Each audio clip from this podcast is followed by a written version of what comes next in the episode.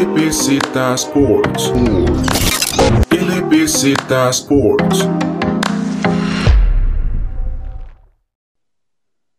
Muy buenas a todos y todas, bienvenidos a un nuevo podcast de LPZ Sports, esta vez volviendo a analizar la jornada de Champions League, esta vez en sus cuartos de final, y previendo lo que puede ser esta jornada que se viene el martes, las semifinales entre el Leipzig y el Paris Saint-Germain y el equipo del Lyon que se va a enfrentar al poderosísimo Bayern. Esta vez me acompañan Julián Blanco y Alejandro Echandi, como es costumbre. ¿Cómo están? Pues muy bien, Luis, un placer estar aquí con ustedes, una Champions que, pues bueno, a partido único y ya las sorpresas que nos está dejando y sin duda con muchas ganas de ver las semifinales. Hola Luis, hola Julián. Vamos a hablar de unas semifinales que tuvieron bastantes sorpresas. Se puede decir que una de las Champions con más sorpresas desde hace mucho tiempo. Sí, justamente de eso creo que es donde se centra el campeonato que estamos jugando ahora, porque como dice mucha gente, se está jugando como un mundial. El que pierde se va para la casa y el que gana sigue. Y los equipos pequeños o los no tan grandes, ni tan llamados a ser protagonistas, están sabiéndose con una posibilidad que antes tal vez no existía, sabiéndose con algo que les brinda una pequeña esperanza para alcanzar una gloria que no es alcanzable tal vez o tan fácil de alcanzar en dos partidos, como es el caso de Lyon y Leipzig, que se llegan a meter sorpresivamente para muchos en las semifinales de la Champions.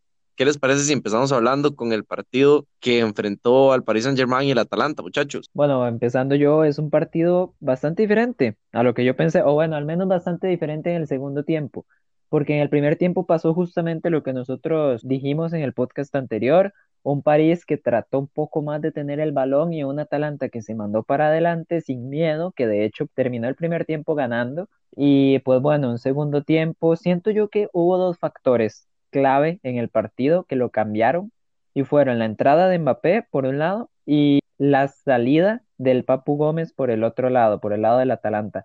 Me parece que esto hizo al París tener mucho más potencial en ataque con un Choupo-Moting que también entró muy encendido, hay que decirlo, y un Papu Gómez que al salir dejó al Atalanta sin ideas y me sorprende porque de verdad es de las muy pocas veces que recuerdo esta temporada haber visto al Atalanta atrás, o sea, un Atalanta que jugaba detrás de medio campo, que apenas lograba salir, y sin duda yo creo que se notó mucho, más allá de que los goles hayan llegado en los últimos minutos, siento que se notó mucho que replegar no es el punto fuerte del Atalanta. Sí, yo estoy de acuerdo, creo que el Atalanta no se veía tan ordenado defensivamente, creo que por la banda de Mbappé, entre Mbappé y Neymar se bailaron a toda la defensa, y es increíble porque un planteamiento tan bueno de Gasperini se desmorona en los últimos minutos del partido, pero creo que el Atalanta en realidad no tuvo su mejor partido, no lo vi tan bien, no siento que era un amplio dominador del partido. En el primer tiempo creo que sí jugó mejor que el París, pero en el segundo tiempo, todo el segundo tiempo para mí lo jugó bastante mal, de los peores partidos que le he visto, porque lo que dice Julián, se tiraron atrás y ese no es el juego del Atalanta, no se veía bien tirado atrás, se veía que en cualquier momento el París podía anotar.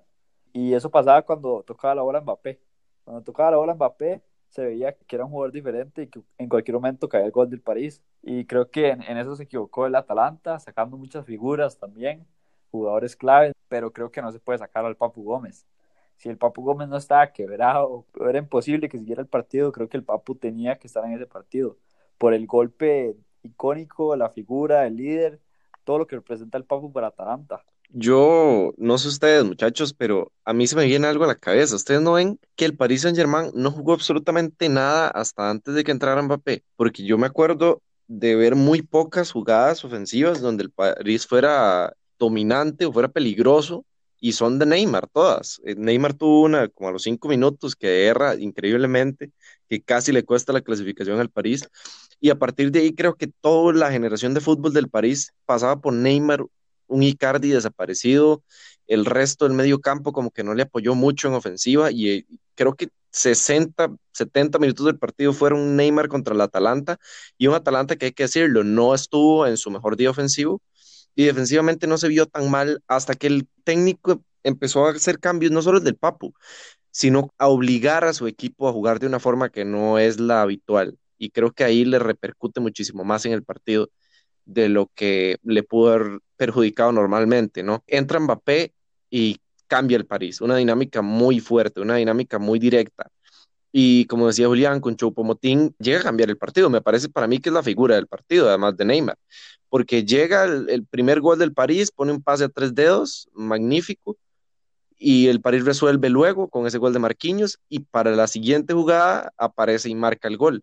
O sea, un jugador que no es llamado entre tantas estrellas a ser el jugador determinante, le termina resolviendo la serie con ayuda de Mbappé y Neymar, que al final del segundo tiempo se comportaron a la altura, pero le termina resolviendo la serie a un París que estaba bastante dudoso de llegar a esas semifinales.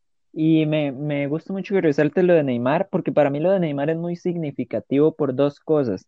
La primera es que, de hecho, yo viendo el partido acá, ¿verdad?, con mi familia, estábamos viendo el partido y ellos me decían que qué bárbaro Neymar, que cómo va a fallar esos goles, porque es cierto, Neymar tuvo 3, 4 ocasiones que pudieron haber sido goles fácilmente. De hecho, sorprende mucho que las haya fallado y la manera en la que las falló. Pero es que si nos ponemos a analizar el partido, el primer tiempo es Neymar y 10 más. O sea, es que de verdad el París no tenía ninguna idea de juego, no había por dónde. En salida de balón lo que veíamos era Keylor Navas reventando y reventando y no ganaba ningún segundo balón. Y aquí es donde para mí está la clave, y para mí incluso puede también estar la clave en la semifinal, y es que se nota muchísimo lo que le falta al Paris Saint-Germain, tanto Marco Verratti como Ángel Di María, porque Sarabia no se notó, no estuvo en el partido, como ya bien dijiste vos, Luis, Icardi tampoco. O sea, en realidad, es que eso es, el París.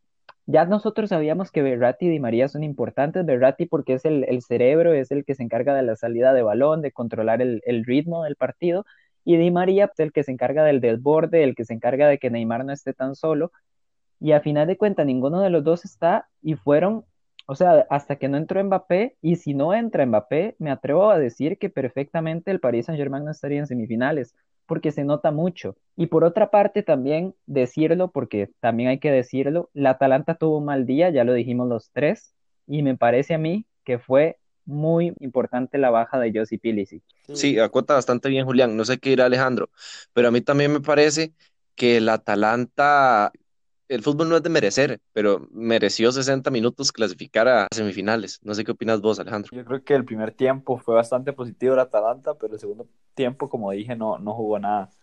Cambió su esquema de juego y ese fue su mayor error. Creo que sí, Ilicic faltó ofensivamente, trae mucho, pero no vi a la Atalanta jugar como juega siempre la Atalanta. Y algo increíble fue que los vi mal físicamente, no en intensidad tal vez, pero físicamente me refiero que cuántos de la Atalanta salieron lesionados, cuántos tuvieron molestias, no sé por qué, si la liga italiana fue de las últimas en terminar, entonces me parece extraño que tantos jugadores tuvieron tantas molestias físicas.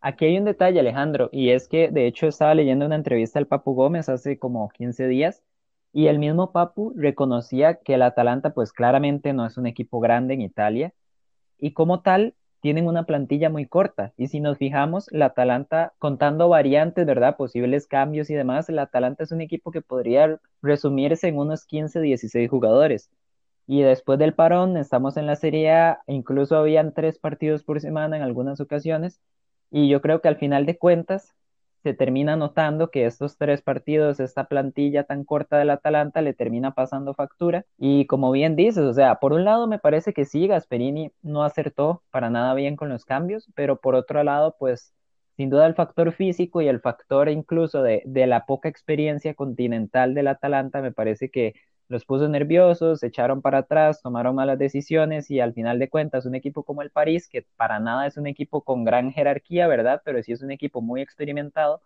pues logra remontar estos partidos. En el podcast anterior, terminando, yo mencionaba algo que me parece importante acotar. Ustedes le dieron su voto al Atalanta. Yo dije que mi posición era muy neutral, pero que en caso de que los dos tuvieran un mal día, las individualidades resolvían para el París, y así fue el partido. Creo que sí, que los dos tuvieron un muy mal día, a excepción de los cambios del París y Neymar, y por ahí fue que se resolvió la eliminatoria. Tal vez no eran los jugadores esperados los que llegaron a resolver, como Marquinhos, como Choupo-Moting, pero al final es que es eso. Tal vez un cambio como Choupo-Moting al Atalanta le hubiera venido súper bien para la generación de juego, para crear, para ser un poco más punzante por el mal partido que jugó Zapata, y no lo tuvo, y sí lo tuvo el PSG. Entonces creo que esa es la clave para llegar a las semifinales. Pasemos ahora con el siguiente partido, la siguiente sorpresa.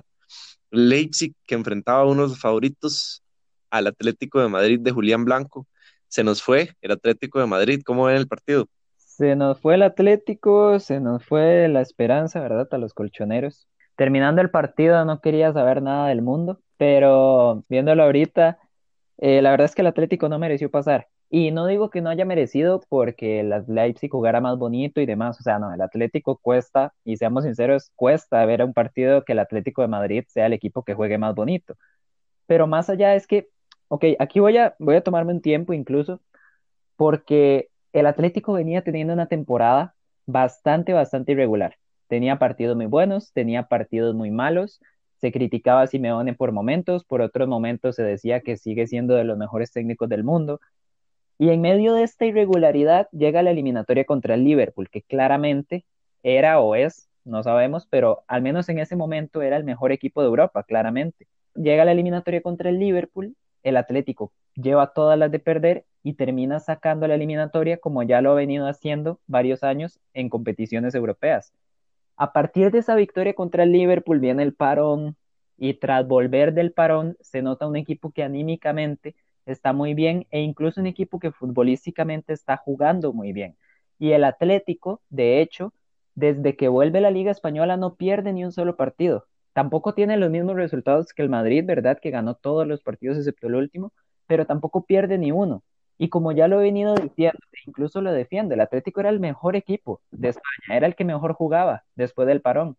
¿Cuál es el problema? Que llega Leipzig. Simeone me parece que tiene un planteamiento base bastante flojo, la verdad, me parece que no acierta para nada con el 11, pero más allá de eso, siento yo, como colchonero, que en el partido contra el Leipzig específicamente volvimos a ver aquel Atlético irregular, aquel Atlético que hasta el partido del Liverpool no se le esperaba nada, y la verdad es que sí, salgo bastante decepcionado de esta Champions porque siento que de verdad se podía dar más. Pero viendo el partido, viendo el plan de Simeone, viendo cómo jugaron, cómo respondieron los futbolistas, la verdad es que no siento nada de pena y en realidad siento muy justo, muy meritorio lo que hace el Leipzig. Sí, el Leipzig llegó a plantear un partido bastante completo.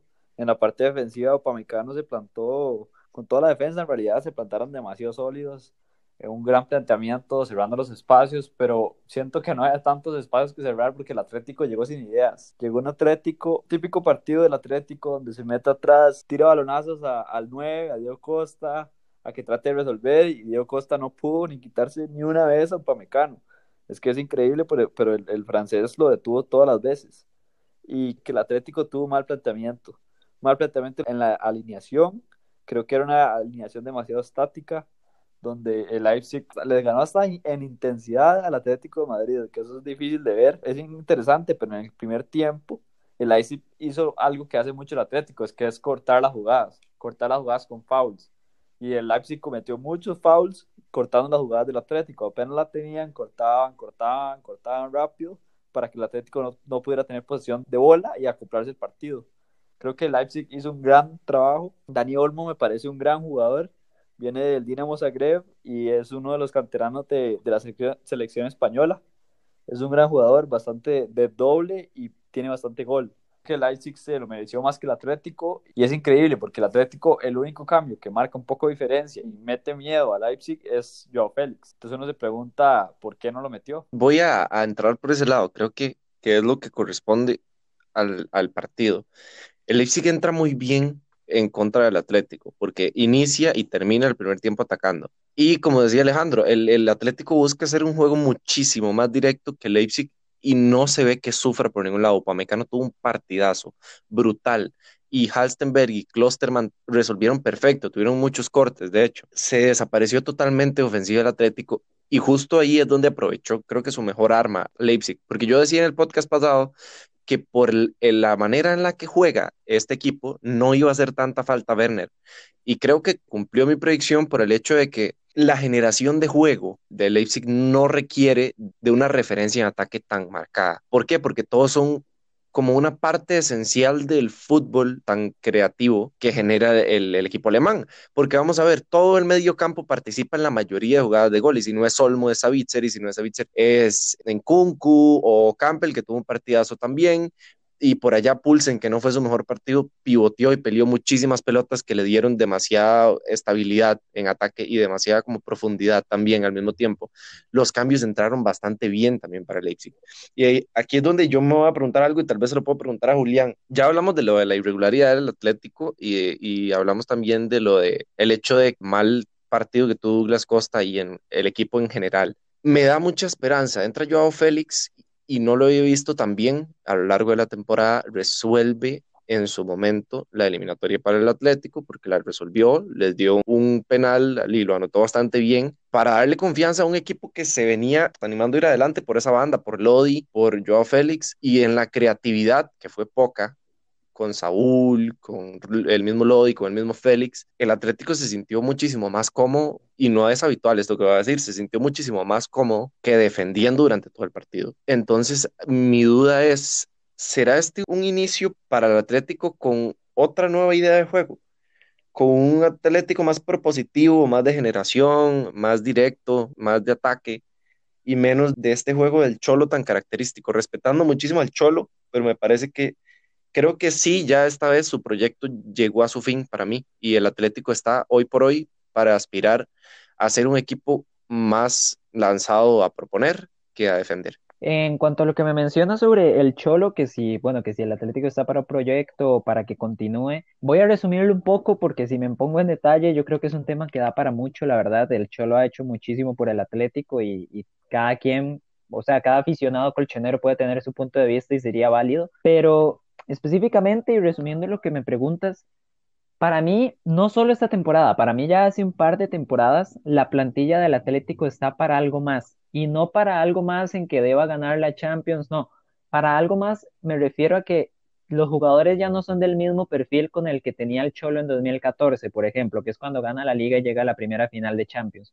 El Atlético ahora tiene jugadores más creativos, jugadores más tendientes al ataque, porque nos ponemos a ver, ya lo hemos dicho varias veces, Joao Félix fue el mejor jugador del Atlético, no hay problema en decirlo, porque cambia el partido, pero Joao Félix no es un jugador del perfil del Cholo, incluso un jugador que antes de volver era banca con el Cholo como Carrasco, me parece a mí que fue el único punto positivo del Atlético hasta que entrara Félix, porque el partido de Carrasco es bastante bueno también, y eso no hay que olvidarlo, fue el único jugador que logró poner inquietudes en la defensa alemana, pero yo ya vengo viendo desde hace algunas temporadas que los jugadores del Atlético son diferentes, es un tipo perfil diferente de jugador, y tampoco es culpa de la directiva, porque encontrar estos jugadores que quiere el Cholo tampoco es sencillo, es complicado. Y de hecho, tampoco culpo completamente a Simeone porque parte de esa irregularidad que ha venido teniendo el Atlético es por intentar hacer cambios. El Cholo intenta hacer un retoque por acá, hace un cambio por allá, trata de introducir una idea. El problema es que, obviamente, no somos parte del club, no sabemos cómo trabajan. Varias de estas ideas que a priori parecerían buenas no terminan funcionando o al final el Cholo se arrepiente y decide volver a lo que ya le da seguridad. Y la verdad es que es complicado responderte a la pregunta. Yo creo que el Cholo todavía puede trabajar una temporada más con esta plantilla, terminar de desarrollar el juego, ojalá ver un Atlético que juegue a partir de cómo volvió del parón y a partir de ahí ya ir mejorando para la temporada que viene, pero si volvemos a este Atlético irregular y demás, yo creo que ya el Cholo pues va a tener que aceptar que la plantilla está para otra cosa y para otro estilo de fútbol, y a pesar de esto, ¿verdad? Y ahora sí, para cambiar un poco el tema, no dejar de lado al Atlético, hemos hablado mucho de Simeone, pero quisiera escucharlos ustedes dos hablar un poco sobre Nagelsmann. Es un entrenador que por edad podría ser futbolista perfectamente. Me gusta muchísimo el Leipzig, y lo he venido diciendo todos los podcasts de Champions para los que nos han escuchado. El Leipzig es de mis equipos favoritos en cuanto a fútbol, me gusta mucho lo que hacen.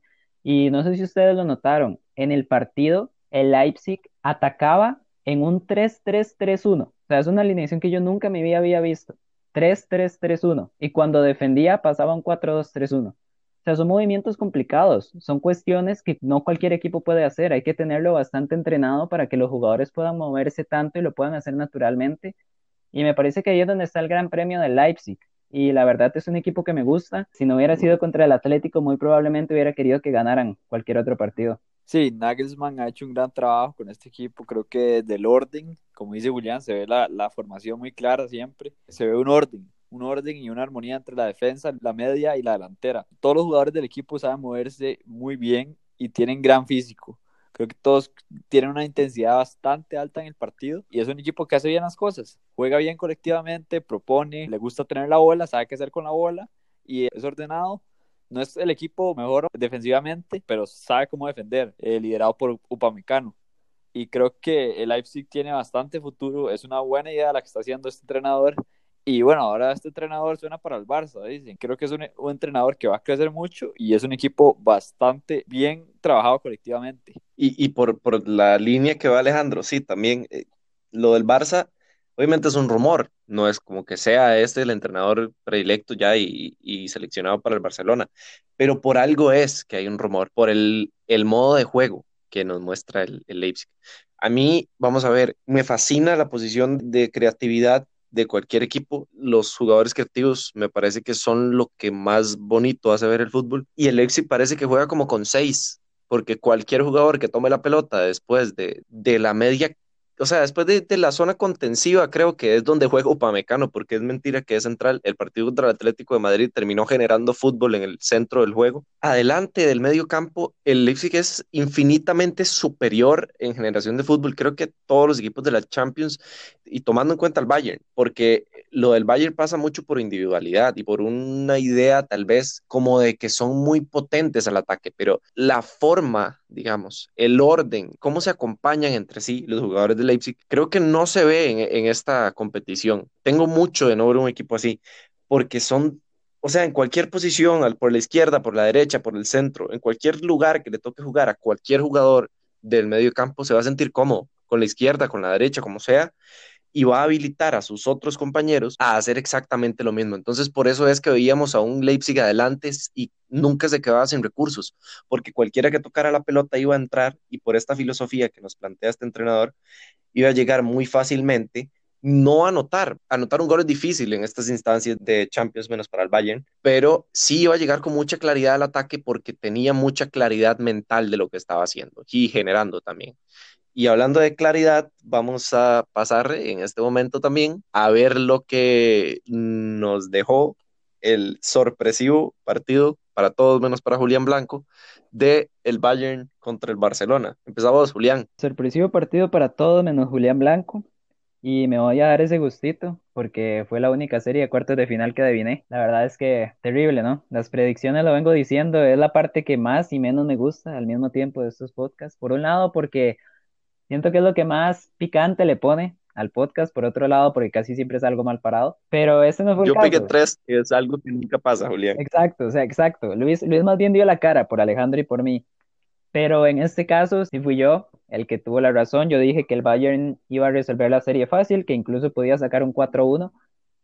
Claramente no dije lo del 8-2, porque tampoco, o sea, 8 goles en 90 minutos, se dice rápido, pero poniéndose en esa situación, la verdad es que es terrible, o sea, terrible. Aquí le meten 4 goles a Saprissa y ya quieren que Centeno se retire de entrenar por toda su vida. Y es que son dos realidades diferentes. Tenemos un Barcelona que ya venía jugando mal, lo veníamos repitiendo, le ganó al Napoli 3-1, pero en ningún momento fue superior. Un Barcelona que ya tiene sus pesadillas en Europa, venía con sus sensaciones negativas, y un Bayern Múnich, todo lo contrario. Venía de ganar todo en Alemania, lleva, si no me equivoco, 29 partidos sin perder, y al final de cuentas hay algo demasiado significativo, y es que los primeros 20 minutos fueron competitivos. Incluso Messi pega un balón en el palo que hubiera puesto al Barcelona por delante en ese momento, pero apenas el Bayern aprieta el acelerador, mete el 4-1, y aquí es donde para mí está lo más significativo, lo más representativo del partido. En el segundo tiempo vamos 4-1, Luis Suárez anota el 4-2 en una muy buena jugada, y de repente el Bayern nada más como que pone el acelerador y anota el 5-2, y es que ni siquiera le cuesta. O sea, cuando el Bayern quería, marcaba, así de sencillo. Es que podía hacer un entrenamiento, un colectivo, lo que quisieran. Cuando el Bayern quería apretar, hacía un gol, y ni siquiera lo hacía ver difícil. Al final para mí terminan marcando 8 goles, pero si el Bayern se lo propone, pueden marcar más de 10. Y así lo veo yo, así se notó en el partido, un Barcelona perdido. Y la verdad es que sí, yo vengo diciendo ya hace tiempo que para mí el Bayern es el mejor equipo de Europa, que para mí es el favorito a ganar la Champions. Yo creo que ya este es el golpe que necesitaba varias gente ahí tirándole indirecta a Alejandro. Yo creo que ya este es el golpe de que el Bayern es favorito. Y la verdad es que le toca a Lyon, luego le tocará una eventual final si vencen a los franceses, pero no se me ocurre, la verdad, cómo el Bayern no vaya a salir campeón de este Champions. Voy a robarle la palabra a Alejandro, porque yo sé que como vamos manejando le toca a él, pero quiero meterme aquí. Ya Julián habló bien del Bayern, y yo creo que del Bayern no hay nada más que agregar, además del excelente partido que juega Alphonso Davies, toda la parte ofensiva, que se ven libres, los defensas incluso terminan atacando, pero ya eso dejémoslo para después. Yo quiero hablar del Barcelona. Es obvio que Setién ya no va a dirigir más, es obvio, y además de que ya lo dijimos en el podcast anterior, que nadie sabía que estaba haciendo Setién ahí, pues creo que queda demostrado. Ofensivamente no le vi cara al Barcelona de nada, ni los primeros 20 minutos que dice Julián. Barcelona tuvo dos incursiones ofensivas sin posesión de la pelota, que una termina en el palo con Messi y otra termina en autogol. Y de ahí se desaparece totalmente. El partido de la zona defensiva del Barcelona, y zona defensiva no me refiero solo a los cuatro de atrás y Ter Stegen, me refiero a Vidal, me refiero a Busquets, me refiero a Sergi Roberto, Frenkie también tuvo un mal partido y eso es muchísimo decir. Pero es que los cuatro de atrás y los dos contenciones que pone el Barcelona, creo que esta es la presentación más pobre, y me atrevo a decirlo, más pobre que he visto en mi vida de un equipo llamado a hacer algo importante, la presentación más negativa, la presentación más mala, no sé, la que más deja desear, la que más da para criticar, porque es increíble. Semedo juega el peor partido de toda su carrera, y no me da miedo decirlo tampoco. Piqué, yo creo que el comentario que hacen confirma, él mismo poniéndose a órdenes de la directiva por si lo quieren sacar, eso lo demuestra bastante bien. Lenglet hizo un buen partido contra el Napoli y parece que se le olvidó cómo hacer buenos partidos, y si nos vamos a Jordi Alba, pues creo que Jordi Alba no fue convocado a este partido porque por la banda izquierda del Barcelona llegaba cualquiera y ni siquiera se notaba como que se estuviera marcando en nadie, y me da pena hablar mal de Busquets, pero no rindió, no apareció, no hizo nada, no se mostró ni siquiera capaz de frenar a esta incursión de medio campo del Bayern tan potente con Goretzka, con Kimmich, que por partes del partido terminó jugando por el centro, igual Thiago, y por ahí va lo del Bayern. O sea, excelente el partido del Bayern, concuerdo con Julián, que es de los equipos, el principal equipo a ser campeón de la Champions, pero es que ningún equipo deja las facilidades defensivas que fue este Barcelona. Ter Stegen, no me acuerdo de un solo pase que Ter Stegen dara bien, y lo hacía como a propósito, o sea, llegaba el Bayern a presionar y Ter Stegen, en lugar de reventar la pelota sabiendo que tenía un mal día, la entregaba a Semedo, que también la entregaba mal. O sea, era totalmente malo, negativo, no hay nada que se pueda decir bien de este equipo, y claro, cuando no hay nada que destacar ni nada que rescatar de la zona defensiva del equipo, y contraponiendo esto a la mejor ofensiva de la competencia, nos damos cuenta de que hay una diferencia abismal y que hay una reestructuración pendiente en Barcelona que se tiene que empezar a dar ya.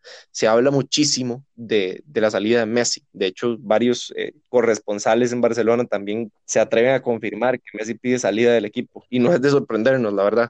¿Quién quiere jugar ahí? Pero también quiero entrar a otro aspecto. Hablamos bastante también en el podcast de jugadores que aparecen en momentos importantes. Y no le vamos a echar la culpa a Messi de no salvar la eliminatoria contra el Bayern, porque es imposible que un jugador así salve un equipo. Nadie salva a este Barcelona, ni el mejor entrenador, ni el mejor jugador del mundo, ni el mejor jugador de la historia incluso. Pero vamos a ver, Messi se va del partido, parece como que se va a dormir después del primer tiempo, no encuentra una manera de tomar la pelota y hacer daño por ninguna área futbolística posible, ni desequilibrando, ni centrando, ni tirando.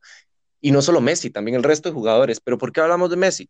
Bueno, pues porque Messi está considerado el mejor o uno de los mejores jugadores de la historia, y creo que le queda. Obviamente no esperaba que Messi hiciera 8 goles, ni esperaba que Messi hiciera 8 asistencias, pero esperar actitud ofensiva y esperar liderazgo en la cancha, creo que sí es muy posible, y creo que es algo que se le tiene que exigir a Lionel Messi todos los partidos, y parece que le quedó grande esta vez la banda de capitán del Barcelona. No sé qué opinan ustedes. Pero Luis, Messi nunca ha sido un líder refiriéndose, o sea, es un crack, es el mejor jugador del mundo y de talento lo tiene más que nadie, pero rasgos de liderazgo nunca ha tenido. No es un Cristiano Ronaldo que va perdiendo el Real Madrid, o va perdiendo la Juventus y es un jugador que pide ánimo, que busca la bola, que intenta, que transmite eso a sus compañeros. Messi es un jugador muy tranquilo, muy poco emocional, se veía triste, más que enojado, frustrado, con ganas, se veía triste en el partido. Todos los pases que hacía era para atrás, se los daba nada más a Frankie, que era el otro que trataba a poco intentar algo, pero algo que me sorprendió a mí muchísimo, actuación de Busquets. Nunca le había visto un partido tan malo a Sergio Busquets. Lo sacaron todo, increíble, pero Busquets no, ni recuperó una bola, ni creó nada, ni ayudó en la salida, no hizo nada Busquets. La presión alta que hizo el Bayern estuvo excelente, en ritmo, en intensidad físicamente, el Bayern se vio 1000 veces superior que el Barça. Formación, táctica, trabajo, todo lo que hacen los entrenamientos se ve que el Bayern lo está haciendo bien y que el Barça parece que ni entrena. Barça, no se le puede pedir a Messi que marcara la diferencia porque este Barcelona no tenía con qué marcar la diferencia. El gol de Suárez es un pase largo de Messi, un muy buen pase a Jordi Alba. Jordi Alba se la da a Suárez y Suárez hace un gran gol, pero ahí se ve la pincelada de Messi, pero nada más. Messi estaba solo al ataque. Y es increíble porque el Barça se gastó más de 400 millones de euros en 3 jugadores, en Dembélé, Coutinho y Griezmann, y ninguno de los 3 ni siquiera juega en este equipo. Coutinho es... El único que apareció fue Coutinho, Alejandro. Coutinho juega ahora en el Bayern, les clavó 2. Griezmann sentado en la banca, en Dembélé también, y cuando entra Griezmann nada más, ni se siente. Griezmann no es un jugador para el Barça, no está teniendo un buen desempeño ahí. Y es increíble que el Barça haya tomado tan malas decisiones que se gastó casi $500 millones en esos 3 jugadores que no lo han dado. Y son 3 jugadores demasiado talentosos que tenían demasiado hype llegando al Barça y no han dado la talla. Los problemas del Barça comienzan desde la directiva y creo que se van a hacer cambios ya. Y pues sí, continuando por esa misma línea, que no se malinterprete lo de Messi. O sea, la calidad y la magia y los momentos importantes de Messi siempre están, y es un jugador que aparece muchísimo para el Barcelona y que es un pilar fundamental en el que el Barcelona hoy por hoy se ha considerado de los mejores equipos del mundo, pero el llamado es a resolver, y no solo a resolver, sino a intentar resolver en momentos importantes. Ya dejando esta malísima actuación del Barcelona, peor que malísima, no hay adjetivos para describir, y esta excelente presentación del Bayern, pasemos al último partido de los cuartos de final, que enfrentaban al Lyon y al Manchester City, un partido que curiosamente solo yo vi de esta forma, que podía pasar el Lyon, pero que es cierto, es una sorpresa y es tal vez el resultado menos esperado en toda la fase, ¿no? O sea, además del 8-2, obviamente nadie se lo esperaba, pero sí esperábamos superioridad del Bayern. ¿Qué opinan ustedes? En realidad de curioso veo poco, porque estoy seguro que de 20 personas tan solo Luis hubiera predicho que ganaba el Lyon, así que por ahí todo el merecimiento. De hecho, incluso en el podcast anterior hizo un muy buen resumen de lo que terminó siendo el partido. Un City que pues se terminó atragantando al frente del área, no supo muy bien cómo encontrar oportunidades más allá de Sterling, y tras de eso Sterling tiene la más fácil que podía tener y la termina fallando. Julián, aquí quiero meterme Ayer vimos al jugador joven de Saprissa de 17 años, Tellería, entrar y marcar una jugada incluso más difícil con portero, y con 17 años hay que rescatar eso también. Sí, es que de verdad, y tras de eso, o sea, para añadirle más, Sterling falla ese gol y a la jugada siguiente viene el 2-1 de Lyon. O sea, es que peor no le pudo salir. Y aquí es donde quiero hacer un punto. Lo dijo De Bruyne después del partido en rueda de prensa: somos un gran equipo, es el mejor equipo en el que yo he jugado, pero cometemos demasiados errores. El mismo De Bruyne lo dice, no puede ser que todos los años sea la misma historia, cometemos demasiados errores y tenemos que corregirlo.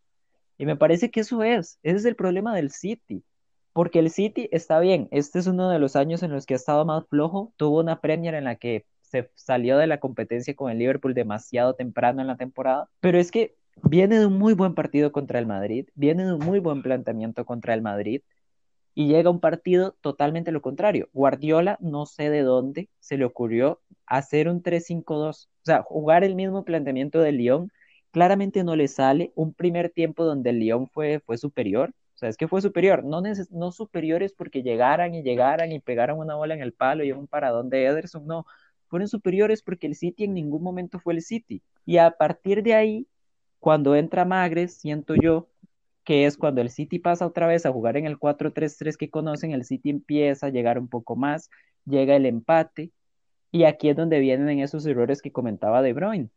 Justo en el único momento del partido, en el único tramo, pequeño tramo, que me parece a mí que el City llevaba las de ganar en el partido, se equivocan dos veces. Y no son dos errores fortuitos o no son dos errores así de estos que jalados del pelo, por llamarlo así. No, son dos errores, de verdad que son dos errores muy, muy, muy preocupantes, porque son errores que un jugador profesional de Champions League, de un equipo como el Manchester City, no debería cometer. Y nosotros venimos hablando del Paris Saint-Germain, ¿verdad? Que el Barcelona le remonta con 6 goles, que pierden una eliminatoria con el Manchester United con medio equipo lesionado. Pero es que el City, si bien tal vez no con estas goleadas o estas cuestiones tan llamativas, el City viene teniendo bastantes años lo mismo. Se viene quedando eliminado con equipos que no debería, viene perdiendo partidos que no debería, y me parece, como bien dijo Luis en el podcast anterior, que ya este partido ahora sí termina por afectar bastante la imagen de Guardiola en este City. Voy yo, otra vez, de nuevo me le meto a Alejandro, perdón. Lo de Lyon es perfecto, lo de Lyon es muy bueno. Pierde la batalla del partido 10 minutos y el City se pierde 10 minutos. O sea, si no hubiera sido por De Bruyne, creo que el City se va en cero, porque el control de juego que tiene el Lyon y el control total de las acciones que se van a dar en el partido, creo que Rudy García las entrena perfecto. O sea, usted ve al León siempre donde tiene que estar. El desgaste de cualquier jugador, el mismo Depay termina saliendo, sale contento alrededor de minuto 60, sustituido por el jugador que le resuelve la eliminatoria. ¿Por qué? Porque es un equipo que sabe lo que está jugando. ¿Qué pasa con el City? El City se le pone a jugar de igual a igual al León. ¿Y quién va a ganar si le juega de igual a igual al Lyon? Muchos van a decir que el City, porque tiene más individualidad, por esto, por aquello. Pero es que la salsa del City es otra salsa que la del Lyon. La salsa del Lyon es verse sin pelota, con orden, salir a la contra, controlar totalmente los tiempos del partido, verse cómodo con la pelota. Aouar hace un partido perfecto, me parece a mí. Creo que es magnífico lo que hace Aouar, porque cada vez que toma la pelota no trata de ir a la contra. Trata de sostener todo lo que pueda la pelota para que sus compañeros corran hacia adelante y se acomoden en sus posiciones para hacer una contra, ahora sí, de manera ordenada, no simplemente por salir a anotar el gol. Hasta eso está premeditado en el Lyon. Y el City pretende jugarle al Lyon de la misma manera que el Lyon juega, y no lo va a lograr. ¿Por qué no lo va a lograr? Porque la calidad técnica de los jugadores del City es para el planteamiento de Guardiola. ¿Cuál es el planteamiento de Guardiola? Desde hace todos los años, jugar al toque, crear espacios, abrir con jugadores desequilibrantes por las bandas, llegar y controlar, no mucho la táctica fija, sino las jugadas posteriores a táctica fija, donde el equipo se encuentra oportunidades en el aire y las logra concretar por la calidad individual y demás. Pero a la hora de dominar un partido sin pelota, el Manchester City no va a competir. Y ahí es donde llega el Lyon y haciendo lo que mejor sabía hacer. Hablábamos del resto físico del podcast anterior, que le sobraba el resto físico al Lyon, incluso después del partido contra la Juve. Bueno, aquí vimos que le sobró el resto físico al Lyon y muchísimo le sobró. ¿Por qué le sobró mucho? Porque el City quiso jugarle igual. Entonces, ¿qué pasa? Que el Lyon estaba preparado físicamente para detener tanto toque y para correr y presionar y ni siquiera lo tuvieron que hacer. ¿Por qué? Porque el City decidió regalarle 70 minutos al Lyon y con eso regalarle la eliminatoria. ¿Entra Mahrez? Sí. ¿Qué entró a hacer Mahrez? Poco. ¿Por qué? Porque ya el partido estaba decidido. Aunque fueran 1-1, aunque fueran 1-0, ya el partido estaba decidido. ¿Por qué? Por el hecho de que Guardiola, por primera vez desde muchísimo tiempo, traiciona su idea de juego. Y se ve muy mal Guardiola. Quiero hablar específicamente de dos personas del City porque me parece, nada más antes de darle el pase a Alejandro, me parece muy importante rescatarlo. Eric García tiene un partidazo. Y en el primer gol corta una bola increíble, que si no hubiera sido terminado en gol, hoy por hoy estaríamos hablando del corte de Eric García, porque fue increíble. Y ahora nos vamos a Ederson, totalmente lo contrario. El primer gol de Ederson, bueno, de Ederson no fue, pero casi. Sale a nada porque Eric García tenía controlada la situación y cuando vuelve la pelota, él ni siquiera vuelve. O sea, como que se da por vencido en el gol. En el segundo sí no hay nada que reprochar, pero en el tercer gol llega, saca una pelota y ni siquiera tiene espíritu deportivo para devolverse a recoger la pelota, a intentar salvar la eliminatoria del City con tiempo por resolver. O sea, me parece, no sé si poco profesional, pero me deja muchísimo de ver de un portero que se le compara con porteros de élite, porque hay porteros de élite que esas pelotas no digo que las hubieran atajado, pero el hecho de ver compromiso por una serie, por un equipo, demuestra muchísimo. Y para mí, lo sigo diciendo y lo he venido diciendo muchísimas veces, el City no es un equipo grande y es un equipo no tan pequeño, pero dentro de los grandes es un equipo pequeño que tiene jugadores que son de equipo grande, que esos jugadores hoy por hoy están buscando una oportunidad para salir de ahí. Y tal es el caso de De Bruyne, que me parece que quedan contadas sus horas ahí. Yo voy a empezar hablando de De Bruyne. Habíamos hablado en un podcast anterior que De Bruyne necesitaba una serie importante, porque decíamos los tres que está cerca de llegar a ese podio de los mejores del mundo, de Mbappé, Cristiano, Messi, bueno, yo creo que hasta ahí llega la lista, Lewandowski, Neymar. Bueno, con el partido que le hizo el Atalanta, ahorita vamos a estar hablando de eso, pero con el partido que le hizo el Atalanta, y ojalá por él pueda, y por los parisinos pueda mantenerlo, pero Neymar también puede estar en ese podio, a mi parecer. Sí, cumple con su talento, pero en los últimos tiempos, para mí, Neymar no ha estado ni cerca. Es que ese es el problema. Neymar últimamente ha renunciado muchísimo a la calidad que tiene y se ha comprometido a no ser lo que puede llegar a ser. Y ahora creo que después de tantas críticas que le llovieron, creo que se está dando cuenta y lo está cambiando y para bien. Ya ahora sí, seguí, Alejandro. Sí, en el caso de De Bruyne hablamos de eso, le echamos flores, le dijimos que buenísimo De Bruyne, que nos encanta, que la. Yo no compro que De Bruyne es de los mejores del mundo, no compro que De Bruyne es de los mejores del mundo, en talento sí, pero según los resultados y lo que brinda el juego, creo que no. De Bruyne es el jugador que en esta serie debió marcar la diferencia. Es verdad, no jugó pésimo, no fue un partido pésimo de De Bruyne, pero si uno lo quiere considerar entre los mejores del mundo, aquí es el momento donde De Bruyne, en el momento importante, después de que marca ese gol, tiene que agarrar la bola y darlo todo, marcar una diferencia y marcar un segundo gol, porque si se le quiere considerar de los mejores del mundo, ahí está. O sea, creo que De Bruyne, cuántos tiros de esquina tuvo, todos los cobró para mí bastante mal, tiros libres sí. Al borde del área, bastante mal también, López le atajó todo bastante fácil, creo que De Bruyne no es el jugador que uno piensa y creo que esas asistencias, esos goles hay que ver contra quién lo marcan la Premier. Y que algo importante de este partido es que el Lyon le demostró a todos los equipos de la Premier cómo se le juega a este Manchester City. Este partido se ha repetido en la Premier cuando City pierde y esta temporada se repitió mucho.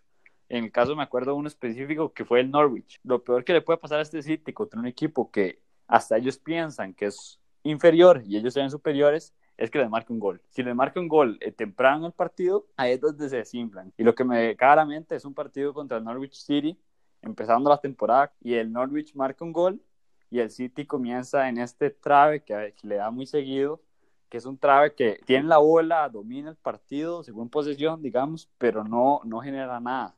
Se ve trabado el ataque, los jugadores se ve como que se estorbaran entre ellos, y no genera situaciones claras de gol. Esto es lo que le da el Lyon la oportunidad de, primero, un punto clave del Lyon y punto importante y positivo es que el Lyon estuvo perfectamente ordenado en defensa.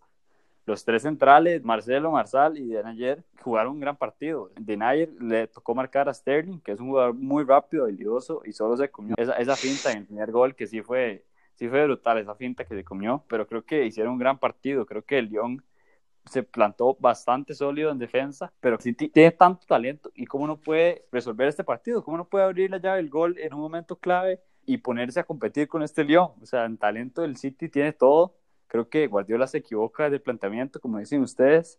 ¿Para qué pone a Gundogan, Fernandinho y Rory al mismo tiempo? Eso nunca lo hace, nunca pone a los tres, siempre pone a De Bruyne en la media y tira tres adelante. Muchos errores del City y que la Champions sigue siendo mayor prueba para ellos, eso ya es preocupante para Guardiola. Aquí quiero poner yo, y ya terminando esta serie, quería dar un comentario, no sé qué tanto les parece, a mí me parece que sí, pero por eso quiero saber su punto de vista también. A mí el Leipzig me recuerda bastante al Ajax de la temporada pasada, y por otra parte, y no sé cómo te lo vayas a tomar tú, Luis, que te está gustando mucho el Lyon, a mí el Lyon en esta edición de la Champions me está recordando bastante al Atlético del 2014, un equipo muy ordenado defensivamente y con un muy buen contraataque, y la verdad es que mérito han hecho para llegar. No sé qué te parece a ti, Luis. Quiero recordar algo interesante y me genera bastante gracia en este momento. Cuando discutíamos los podcasts de la quinta jornada de la Champions, me acuerdo muchísimo a Julián diciéndome que el Lyon no clasificaba.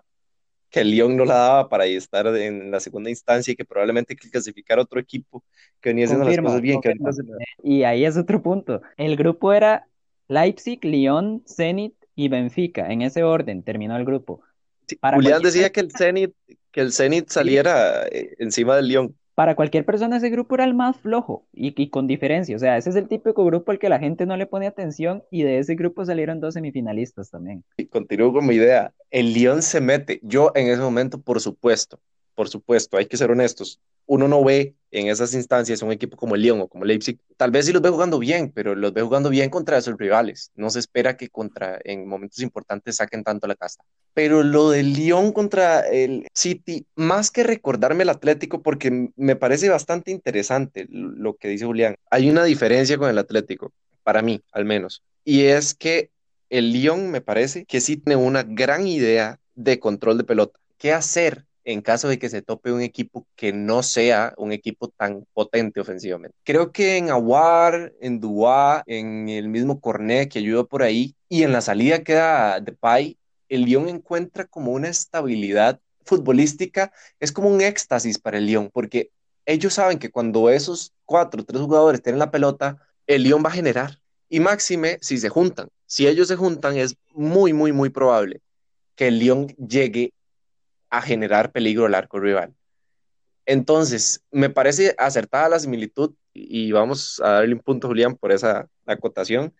Y por lo de Leipzig, comparado al Ajax, muy bien. Creo que el modo de juego es bastante similar, pero hay algo en lo que este Leipzig es mejor a ese Ajax y es en la creación, en la polifuncionalidad tal vez. Creo que es la palabra adecuada.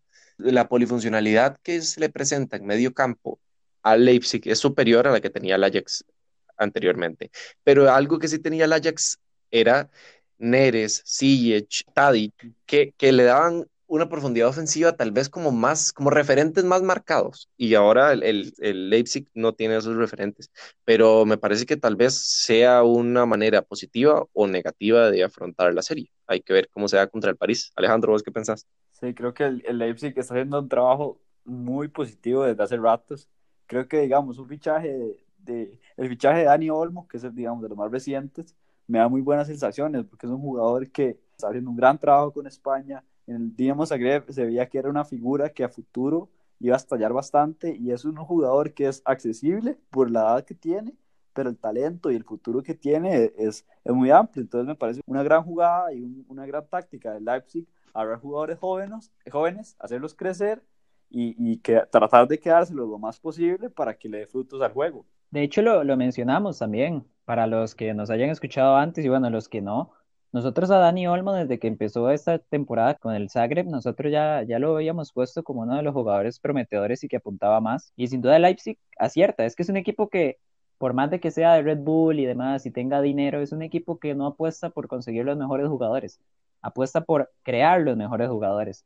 Y siento que hay una gran diferencia y lo hace un proyecto que si bien en Alemania la gente no quiere, ¿verdad? Por otras cuestiones ya más culturales o más futbolísticas de allá.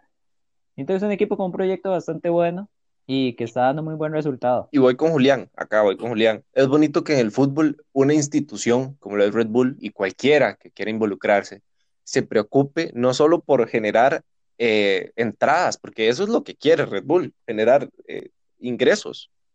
Obviamente ellos viven de los deportes, de los deportes extremos y de muchos otros deportes demás, pero lo que pretende, además de esto, no solo con el Leipzig, sino también con Salzburg, lo hemos visto muchísimo, es crear, dar oportunidad, dar chance a promesas, a jugadores no muy conocidos, jugadores que tal vez son muy jóvenes para que un equipo los pruebe, pero con una gran idea de juego, y es un punto para Red Bull y un punto para los equipos que se prestan para mantener una ideología de juego así, porque la verdad es que se ve muy bien y la verdad es que le va a brindar muchos frutos a la selección alemana, a la selección española, a la selección francesa también.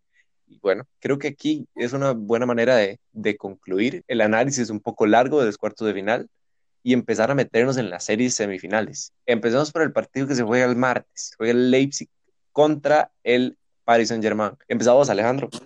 Bueno, creo que este partido va a ser un partido de tú a tú. Dos equipos en figuras, como hablábamos, el París, ahí es donde puede marcar la diferencia. Y sí, tiene la oportunidad de marcar la diferencia con sus figuras, pero de fútbol, yo creo que el Leipzig tiene más fútbol y esperemos que no cometa errores. Si el Leipzig comete errores, como sabemos, seguramente va a jugar Mbappé. Y cuando juega Mbappé en este equipo cambia mucho. Di María también. Entonces, dos jugadores bastante buenos, que van a ayudar bastante al PSG. Creo que Leipzig tiene que ser un planteamiento parecido a lo del Atlético, pero más cuidadoso atrás.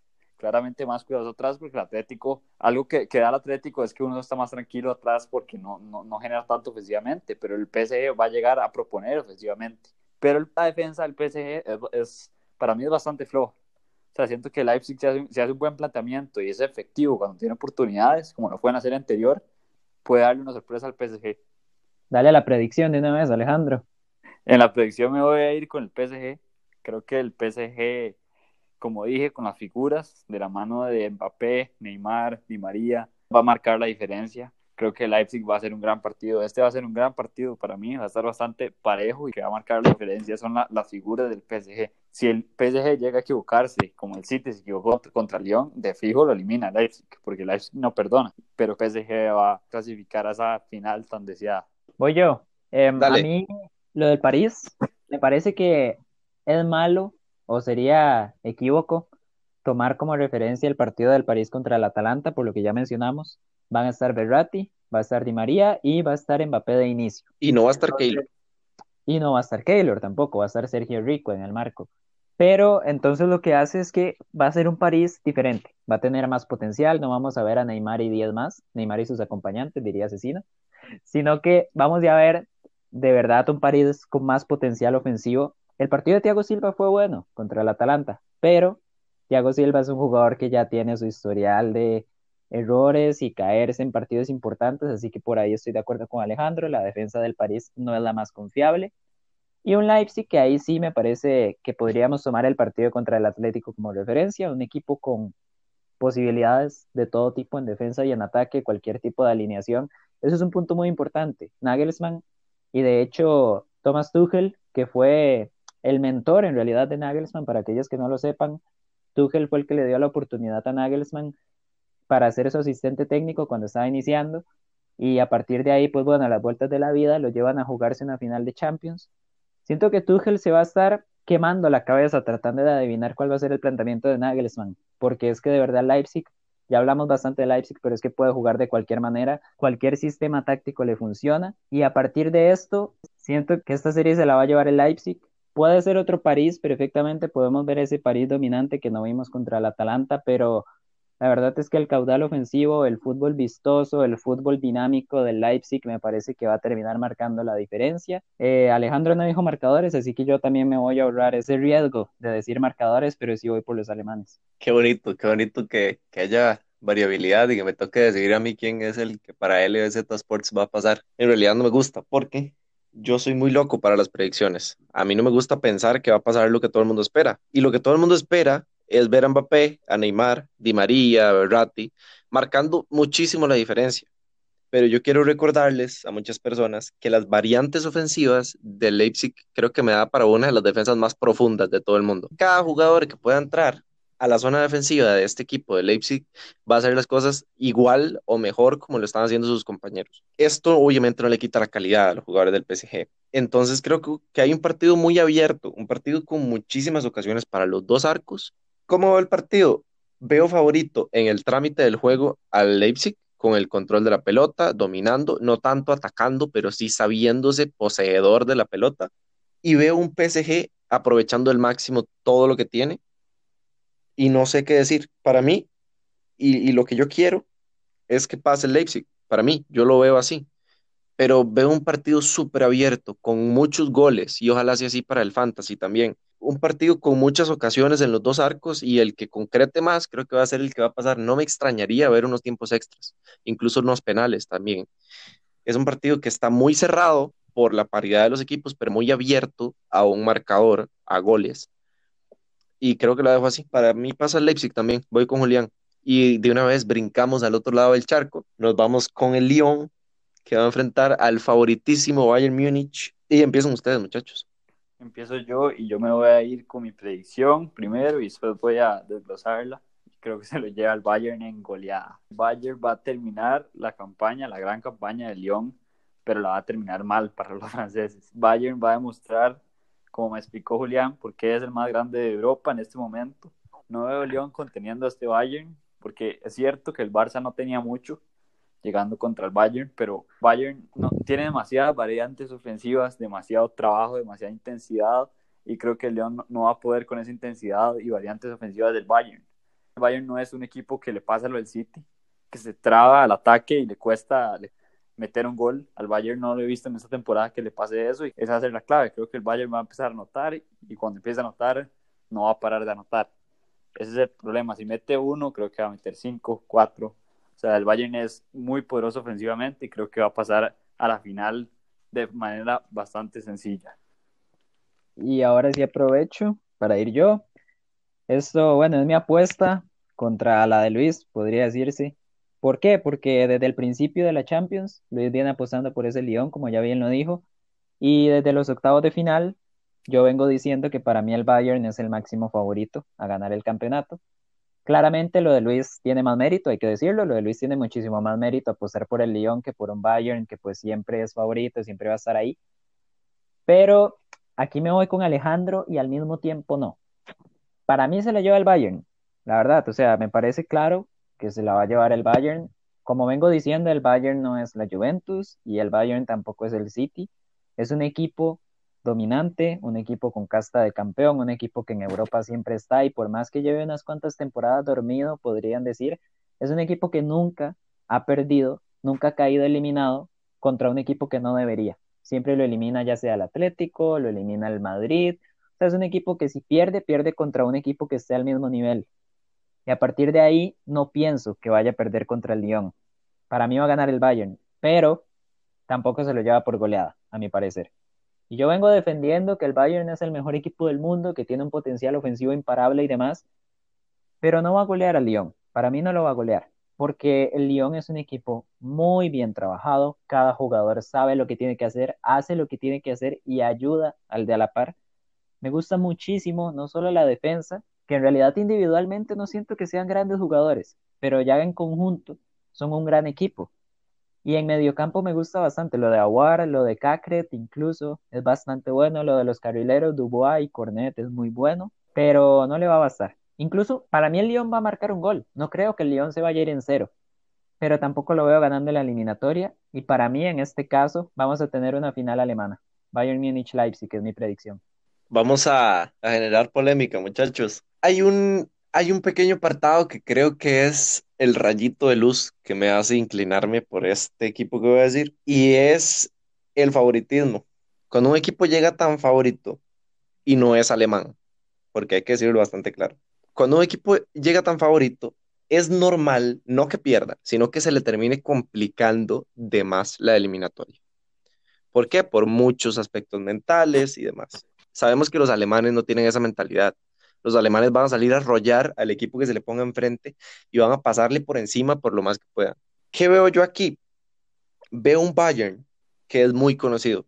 Veo un Lyon que es muy recatado. El Lyon tiene una posibilidad bastante curiosa y es que si el Lyon anota, no se ha visto doblegado. Nunca por ninguno, ni por la Juve, ni por el City, que son equipos con poderíos ofensivos muy, muy amplios. No se ha visto doblegado. Y no se ha visto exigido al máximo. No se ha visto un Lyon sufriendo. No se ha visto un Lyon volviéndose loco por sacar la pelota de atrás. Hay dos posibilidades. Una posibilidad es que el Bayern llegue y haga lo que tiene que hacer. Y otra posibilidad que yo veo es que el Lyon marque. No necesariamente de primero, no necesariamente de segundo. Pero si el Lyon marca y en un resultado parejo, o sea, si empata o si se pone por delante, me cuesta creer mucho que le va a costar muy poco al Bayern anotar. Voy con Julián, que lo del Bayern no va a ser goleada. Y para mí, hoy por hoy, el Bayern es favorito de ganar la Champions. Pero el corazón me dice que vaya con el Lyon. Para mí pasa el Lyon. Y no pasa el Lyon haciendo la heroica, no creo. Para mí, entre más aguante el Lyon, mejor para ellos mismos, por lo que vienen jugando. No es un equipo que va a llegar a generar, no es un equipo que nadie pueda poner como favorito por lo mismo, porque así no es, pero es un equipo que tiene algo que si llega a explotar, como lo viene haciendo, hay que ponerle el ojo y no hay que dejarse llevar tan fácil por lo que hace el Bayern. Y el Bayern, súper de acuerdo con Julián, pero para mí el Lyon, tal vez si llevándolo a penales, tal vez si en tiempo extra, tal vez resolviendo a un único gol, para mí pasa el Lyon y tenemos una final Lyon versus Leipzig. Y bueno, yo, la verdad, ¿qué puedo decir en contra de Luis? Ya nosotros, Alejandro y yo, dijimos que ganaba la Juventus, terminó ganando el Lyon. Ya Alejandro y yo dijimos que ganaba el City, terminó ganando el Lyon. Me parece que esta prueba es la más grande, la más complicada de todas, pero a final de cuentas, para este tipo de pruebas hay que llegar a estas instancias.